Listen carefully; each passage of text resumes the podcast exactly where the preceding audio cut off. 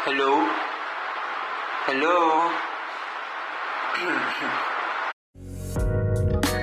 this is Moments Podcast Asia.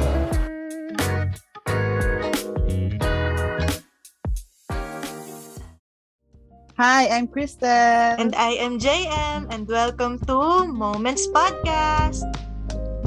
Magandang umaga sa'yo, JM, at sa ating mga tagapakinig ngayong araw. Magandang araw din sa'yo, Cristel, at sa ating mga listeners.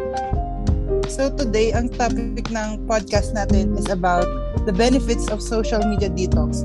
But before that, paano nga ba gawin ng social media detox? Pero teka, ano nga ba ang social media detox?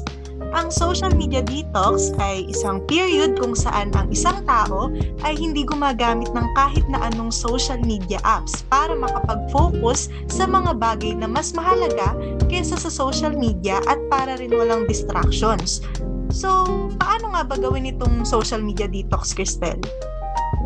So, here's how to do the social media detox the right way. First is to delete all your social media apps And here is a tip to make it more fun is to have a body to detox with. Uh-huh. Because having someone that shares the same struggle makes the challenge fun and you can make special memories with them. Mhm. Tapos, i-identify mo kung ano yung pinaka or lagi mong ginagamit na app. Sa mga iOS users is puntahan nyo lang yung screen time. And sa Mhm. Android users like Oppo naman is punta lang kayo sa settings and look for the digital well-being and parental controls. And makikita nyo rin kung gaano kayo katagal na nasa social media apps. Wow! Makapaghanap nga rin ng mga social media detox body para may trail. Oo, more the merrier. Yes! Ay, ako rin may tip. May mga apps and modes sa phone to refrain you from using social media apps like Focus Mode and the Freedom app. Yes, and while doing the social media detox, you can listen to our podcast like this, Mhm. like this episode and the upcoming ones. You can work out or walk around the village, do your journals, and lastly, focus on your self-improvement as a person. Yun. So, ito na nga, ano, we have an amazing benefit of doing social media detox. At ito ay yung mag improve yung self-esteem mo, mas lalo kang magiging confident to face other people in real life. You'll reconnect with people na malay mo, we'll see each other and maybe we could be friends in the future.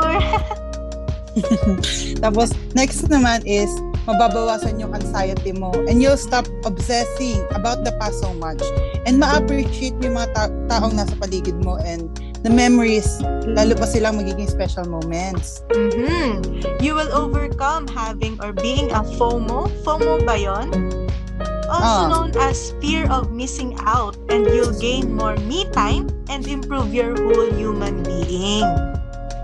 Alam nyo ba na may Hmm. magandang epekto sa ating emotional health ang social media detox? Hindi nyo alam? so ngayon, alam nyo na yan ha? so moving on no, Cristel. Since alam na natin ang benefits of social media detox, we'll now head naman sa benefits ng Pomodoro Technique. Siyempre, since nasa bahay tayo habang may online classes, mas mahalaga ang time management, di ba? So Oo. now, we'll be discussing the benefits of Pomodoro Technique. Ito yung ginagawa nila Cristel na way of managing their time. Yes, yes, JM.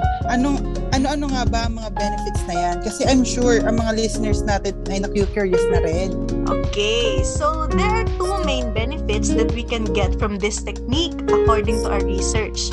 Cristel, listeners, these are two benefits are to first, to increase someone's focus and secondly, to lessen interruptions or distractions.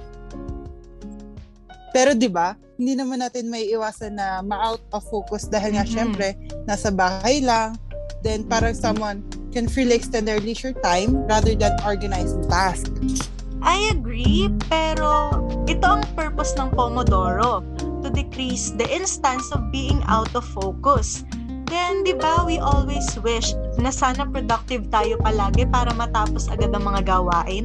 Oo, syempre sigurado ako, pati listeners natin mas gugustuhin maging productive. Oh, eh this technique is also known to more increase our productivity rather than laziness.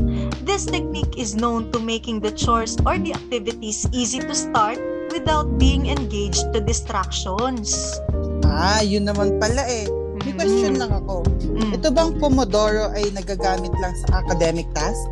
Yun, ang isa pang magandang karakteristik ng Pomodoro. Nagagamit ang teknik na ito not only sa academic activities but also sa household chores and any other activities na kahit hindi related sa ACADS. Pwede nga itong gamitin sa division ng leisure activities eh. Ayan, ang dami kong natutunan sa episode na to, JM. Mhm. Lalo na ngayon, at nagsa-start pa lang tayo na gawin ang ating Moments Project, magagamit natin to. Oo naman, Cristel. O siya, siya. At naging mahaba ang ating episode. Magpapaalam na tayo para maagang makapagpahinga ang ating mga listeners. Ako po muli si JM. At ako naman si Cristel, Abangan ang susunod na episode dito sa Moments Podcast! Bye-bye! Thank you for Bye! listening!